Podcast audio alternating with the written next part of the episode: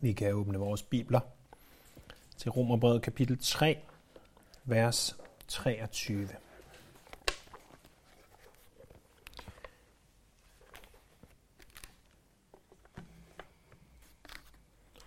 Paulus skriver i den sektion, som vi befinder os i, som er fra vers 21 til vers 26 følgende. Men nu er Guds retfærdighed åbenbaret uden lov, bevidnet af loven og profeterne. Guds retfærdighed ved tro på Jesus Kristus for alle, som tror. Der er ingen forskel, for alle har syndet og mistet herligheden fra Gud. Og ufortjent gøres de retfærdige af hans nåde ved forløsningen i Kristus Jesus. Ham gjorde Gud ved hans blod til et sonoffer ved troen, for at vise sin retfærdighed, fordi han havde lavet de tidligere sønder ustraffede, dengang han bar over med dem, for i den tid, der nu er inde, at vise sin retfærdighed, så han selv er retfærdig og gør den retfærdig, som tror på Jesus. Det, som vi skal tale om i dag, er et udtryk, som hver en af os kender, når vi ellers har åbnet for nyhederne. Det er nemlig udtrykket ligestilling. Det er overalt, at der skal være ligestilling i vores samfund, øh, således at der ikke er forskel på rig og fattig, således der ikke er forskel på mand og kvinde, således der ikke er forskel på nogen som helst. Men venner, der findes en anden form for ligestilling. Det er en ligestilling, som kun få mennesker ønsker at tale om. Det er den ligestilling, som vi finder i Romerbrevet kapitel 3, vers 23. Prøv at se igen, hvad det var, Paulus ved ånden skriver til os, og han begynder sådan set tanken i slutningen af vers 22. Der er ingen forskel, for alle har syndet og har mistet herligheden fra Gud. Det er de ord, som vi skal forsøge at forstå i dag. Hvad vil det sige, at der er ligestilling i hele menneskeheden? Hvad betyder det med Paulus' ord, at der ingen forskel er?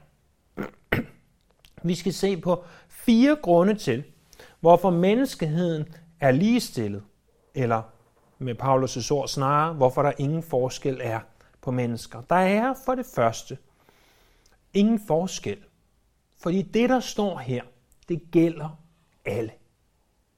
Der er ingen forskel, fordi det gælder alle. Det gælder alle. Det her, det er universelt. Det, som vi skal tale om, det, som er tanken i det her vers, det, som er det centrale, det er universelt. Det gælder alle. Det kan man se fra to sider. Man kan se det fra den negative side, og man kan se det fra den positive side. Hvis vi begynder med den negative side, hvordan er det så universelt? Hvordan gælder det alle? Jamen det gælder, at alle mennesker, der bliver født ind i den her verden, er født som syndere. Det ser vi også andre steder i skriften.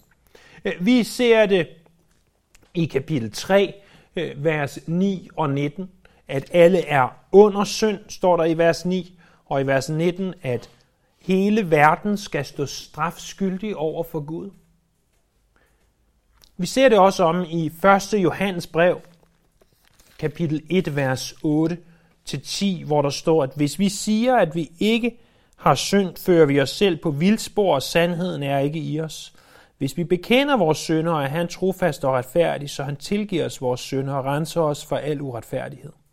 Hvis vi siger, at vi ikke har syndet, så gør vi ham til en løgner, og hans ord er ikke i os.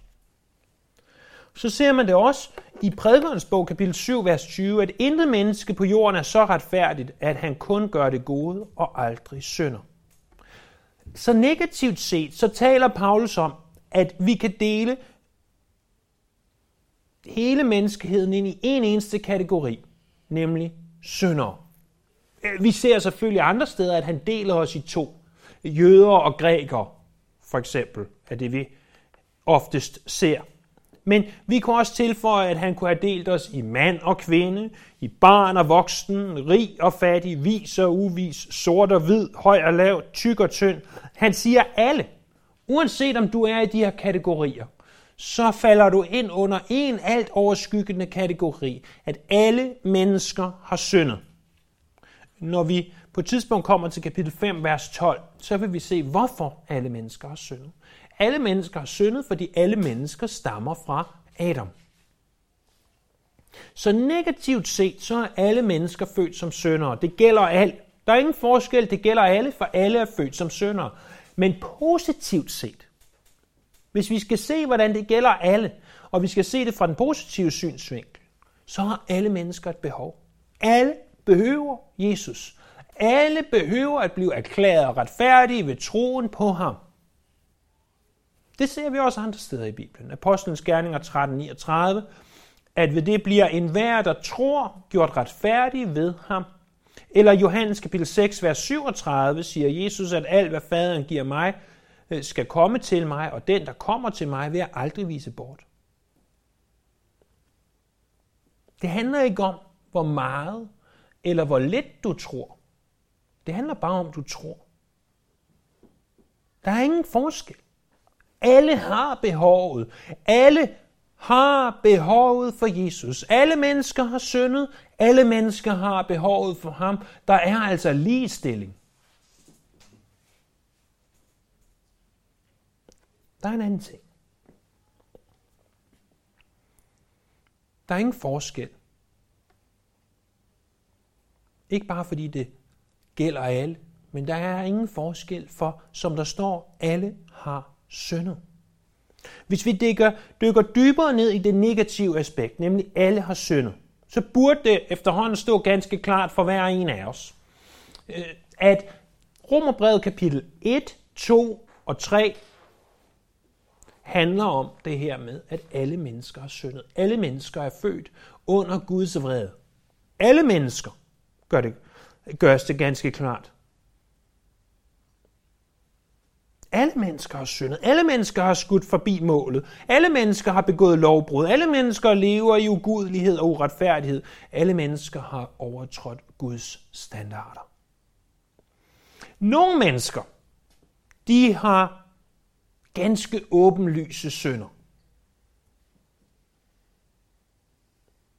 Andre mennesker, de har ganske skjulte synder. Nogle har grove overtrædelser og forbrydelser, andre de gør små ting. Men alle har syndet.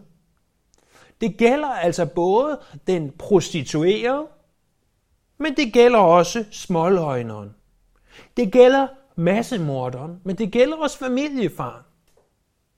Det gælder alle. Som mennesker har vi en tendens til at tænke på de mennesker, som gør noget forfærdeligt, som værre syndere end os. Måske har nogle af jer også fulgt med i efterforskningen på TV2 om Peter Madsen, som jo parterede den svenske journalist Kim Wall øh, for tre år siden i sin ubåd og dumpede hende i havet, for at hun ikke skulle blive fundet for så her for nylig at prøve at stikke af fra fængslet. Øhm, det kan næppe have været en særlig velplanlagt flugt, eftersom han kun nåede ganske få minutter ud i friheden.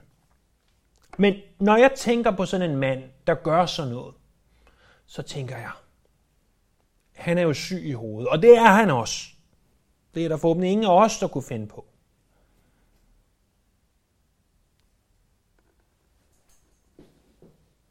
Men prøv at høre hans sønder.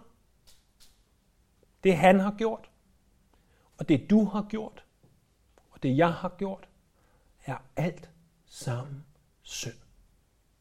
Alle mennesker har syndet. At hvis vi står foran den retfærdige Gud, uanset om vi har gjort noget så forfærdeligt, eller om du bare har fortalt en lille hvid løgn i ny og næ, så er du en synder.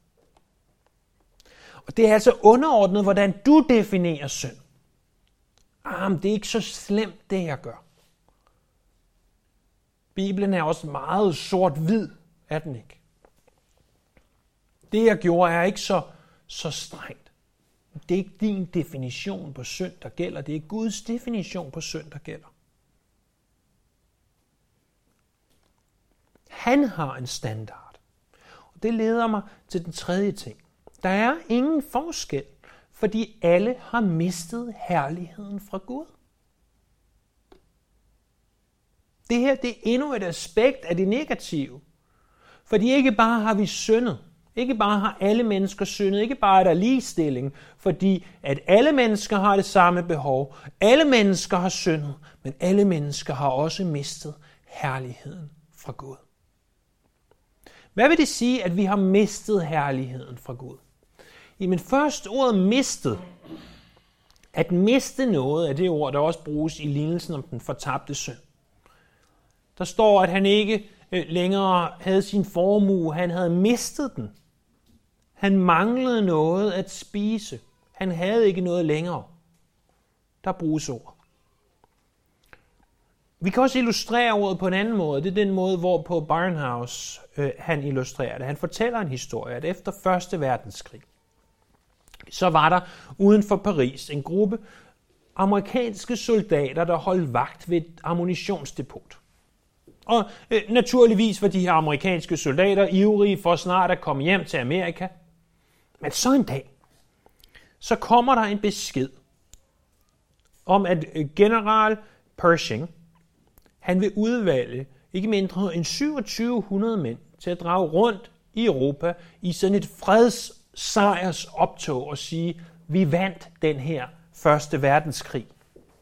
Og de her mænd tænker, wow, tænk sig at få lov til at rejse rundt i Europa på generalens regning og, og se Europa og komme vandrende ind i de store byer, måske i Rom og London og, og Paris og så videre, og, og gå der i det her sejrsoptog.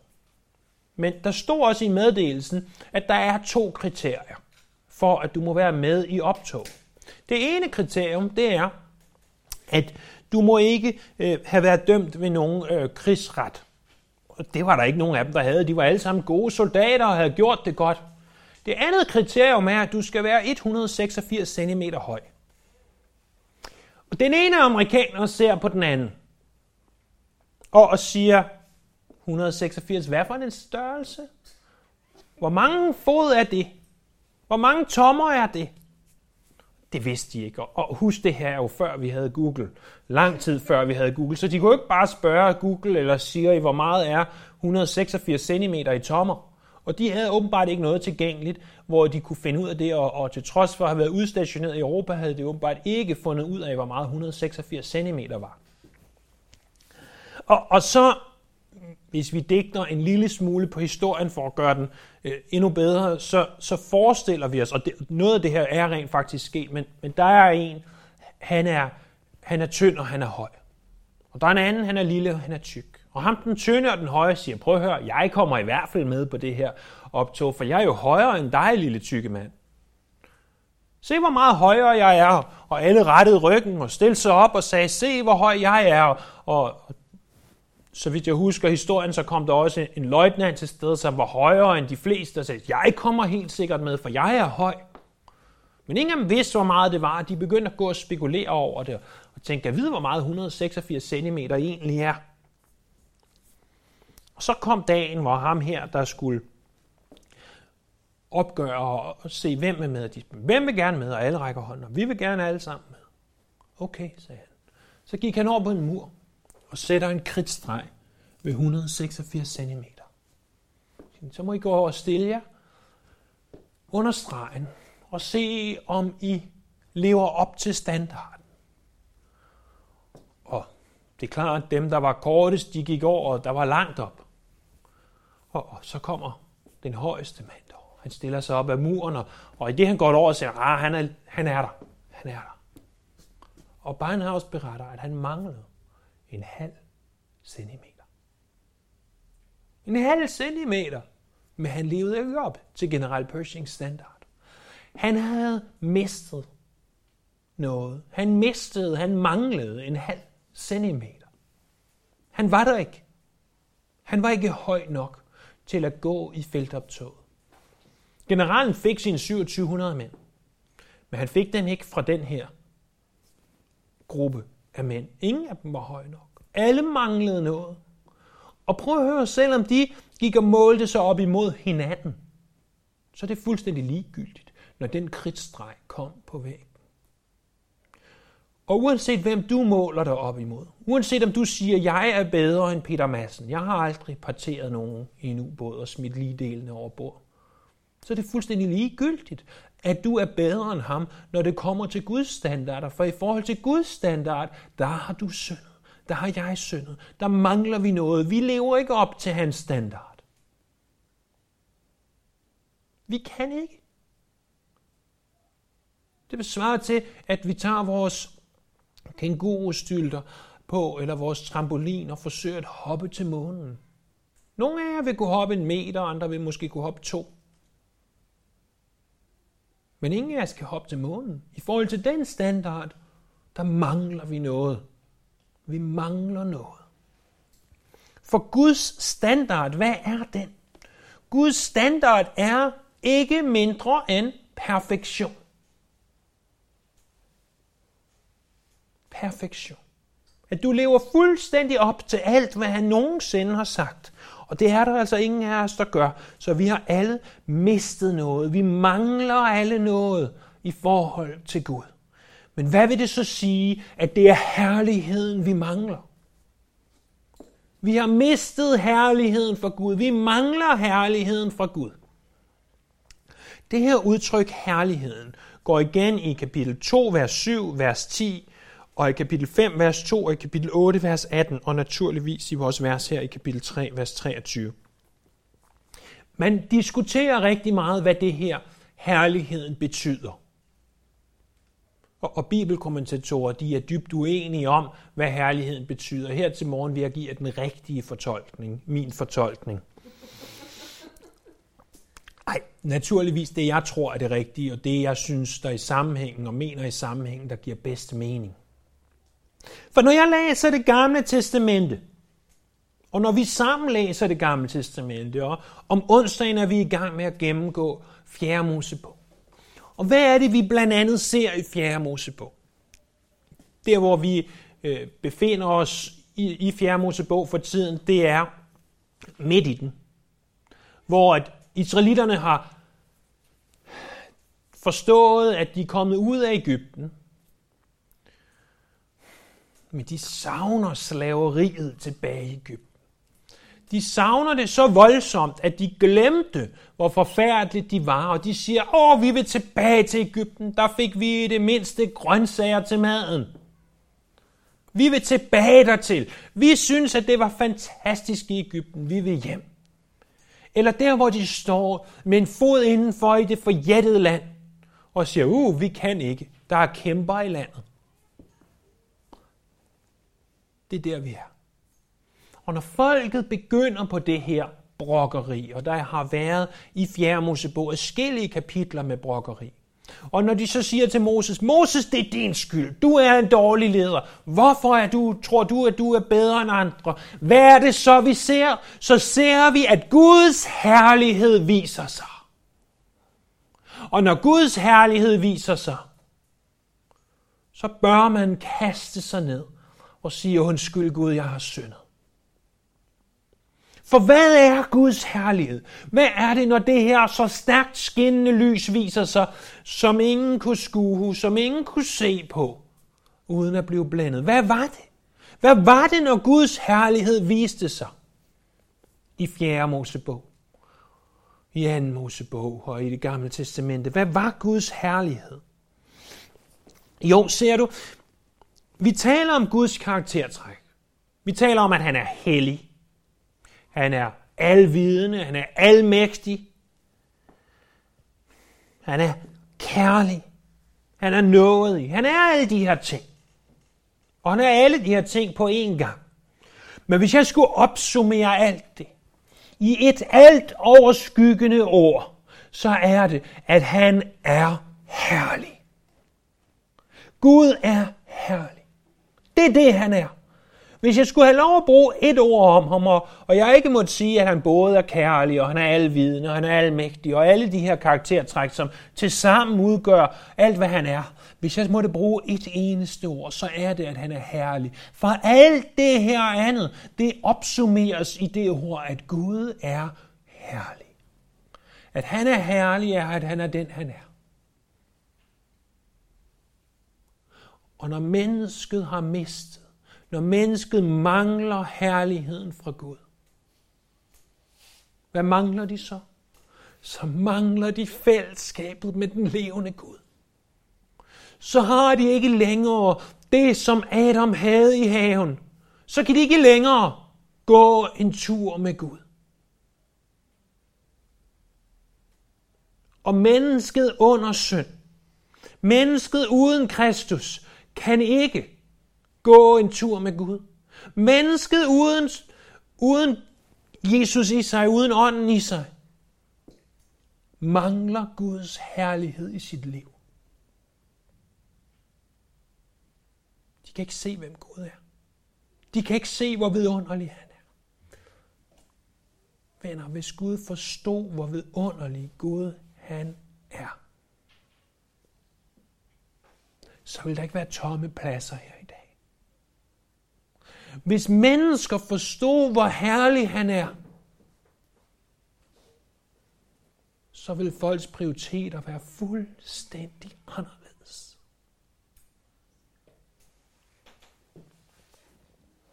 Når menneskeheden har mistet herligheden fra Gud, så har vi mistet evnen til at gå en tur med ham i haven.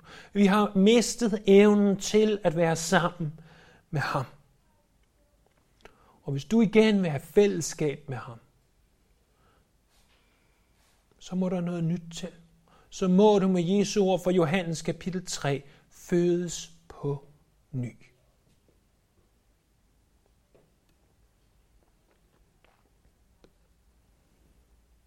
Der er en fjerde måde, hvorpå at der er ligestilling. Hvorpå at der ikke er nogen forskel. Det er, fordi vi behøver alle det samme budskab.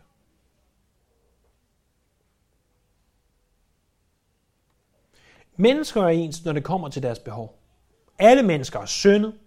Alle mennesker har mistet eller mangler noget. Alle mennesker mangler herligheden fra Gud, i det de bliver født ind i den her verden. Alle mennesker samme behov. Uanset om du er universitetsprofessor eller børnehaveklasselærer, så har du samme behov. Uanset om du er overlæge eller rengøringsassistent, så har du samme behov. Uanset om du er topadvokat eller sekretær, så har du samme behov. Uanset om du er statsoverhoved eller om du er hjemløs, så har du samme behov.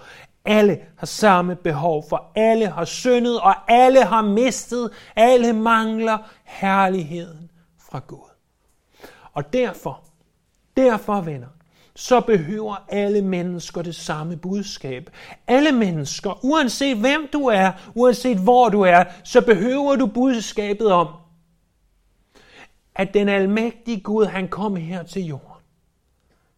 For at lide, for at dø på et kors, for det er at zone din synd, for siden at genopstå igen på den tredje dag. Og det er kun ved tro på Jesus Kristus, at du kan modtage retfærdiggørelsen fra Gud. Det er det budskab, vi behøver. Det er den eneste måde. Der er et eneste budskab. Et eneste budskab, der bringer frelse i den her verden. Der er ligestilling, for alle har det samme behov. Alle har syndet og mistet herligheden for Gud. Alle har behov for det samme budskab. Alle har behov for at vide, at Jesus er vejen, sandheden og livet, og at ingen kommer til faderen uden ved ham. Alle. Jeg er ligeglad, hvem du møder. Jeg er ligeglad, hvem du er. Alle har behov for det budskab. Og det er også derfor, det budskab aldrig bliver gammelt. Uanset hvor længe du har været kristen, så vil det budskab begejstre dit hjerte. For alle behøver det. Alle har det samme behov for Jesus. Hvordan kan vi applicere det her? Hvis vi taler om ligestilling, og vi taler om, at det er underordnet, hvorvidt at du er statsminister eller skraldemand, og at du har det samme behov for frelse.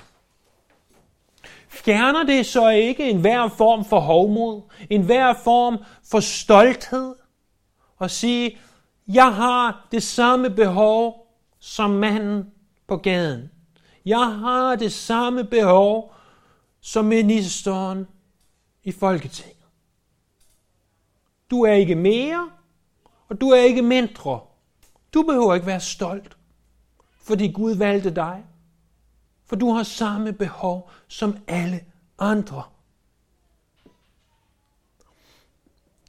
Giver det her ikke også en kæmpe opmundring til hver en af os? For uanset hvad din baggrund er, uanset hvad du har gjort i dit liv, eller hvad du ikke har gjort, om du har spildt hele dit liv, uanset hvad, uanset om du er massemorder, eller den her gode retskaffende familiefar, så må du blive frelst på nøjagtigt den samme måde som alle andre ved noget. Der er komplet ligestilling. Din måde at blive frelst på er ikke anderledes end din nabos måde at blive frelst på. For det tredje giver det her også ikke også en vidunderlig, et vidunderligt værktøj, når vi evangeliserer. Du behøver ikke henvende dig til en, på en måde til teenager, og på en anden måde til universitetsprofessoren. Det kan godt være, at du gør det i din stil, og i de ord og udtryk, du bruger, men budskabet, det er Jesus Kristus som korsfæstet. Budskabet er det samme. Alle behøver det samme budskab. Og for det fjerde og sidste, ser vi ikke, hvor forfærdelig synd er. At synd omslutter os alle. At alle mangler noget. Ingen af os er høj nok, når vi stiller os op af Guds skridtstreg. Uanset hvor høj du er, så vil du ikke nå op til den. Alle mangler det. Synden har frarøvet os Guds herlighed. Synden har taget Guds herlighed fra os. Synden gør, at vi ikke længere kan gå en tur med Gud i haven. Synd gør, at du ikke fornemmer, hvem han er. Synd gør, at du ikke ser Gud klart. Synd gør, at du ikke har fællesskab med ham. Men venner, på den anden side, frelse er endnu mere vidunderligt, for frelsen giver os det tilbage. Frelsen gør, at du igen kan se Guds herlighed. Den gør, at du igen kan gå en tur med Gud i haven, om du vil. Frelse er vidunderligt, for alt det, der var tabt, det er nu vundet. Alt det, der var væk, det er nu. Du kan se Guds herlighed. Du kan se, hvor vidunderlig han er, og derfor er du her i dag. Derfor siger du, Amen. Derfor gør du dine hænder ud mod ham og tilbeder ham, for han er vidunderlig, han er herlig, han er dit et og dit alt. Du er født på ny. Du er en ny skabning i ham, og du ved, at han er ikke mindre end herlig. Lad os bede til vores herlige Gud. Og herlige Gud, vi priser dig, vi lover dig, vi takker dig. At du er så vidunderlig. At du er så ganske fantastisk. At til trods for, at synden fik lov til at tage overtaget i menneskeheden, så har du ved dit evige ord genfødt os til en ny vidunderlig sæd. En frelse, som er fra oven. En frelse, som kommer fra dig, hvor vi igen ser din herlighed. Og må vi her se dig klart og tydeligt. Også selvom vi lever på den her fordavede jord, hvor alting omkring os fordaves og er fordavet, må vi stadigvæk kunne se dig tydeligt. Må du stå klar for os her. Må du blive mere virkelig for os. Selvom vi med vores fysiske øjne ikke ser dig, må vi med vores hjertes øjne se dig klar. Så vi kan tilbede dig. Må vi vide, at vi altid kan gå en tur med dig i haven. At den herlighed, der var mistet, den er for os fundet. Vi priser dig. Vi lover dig. Og her jeg beder os for min, mine venner og vores menighed her. Hvis nogen af os ikke ser dig klart, at du så vil stå klart for os. At du vil minde os om vores første kærlighed. Dengang vi igen så dig klart. Og vende tilbage dertil. At vi ikke må hvile.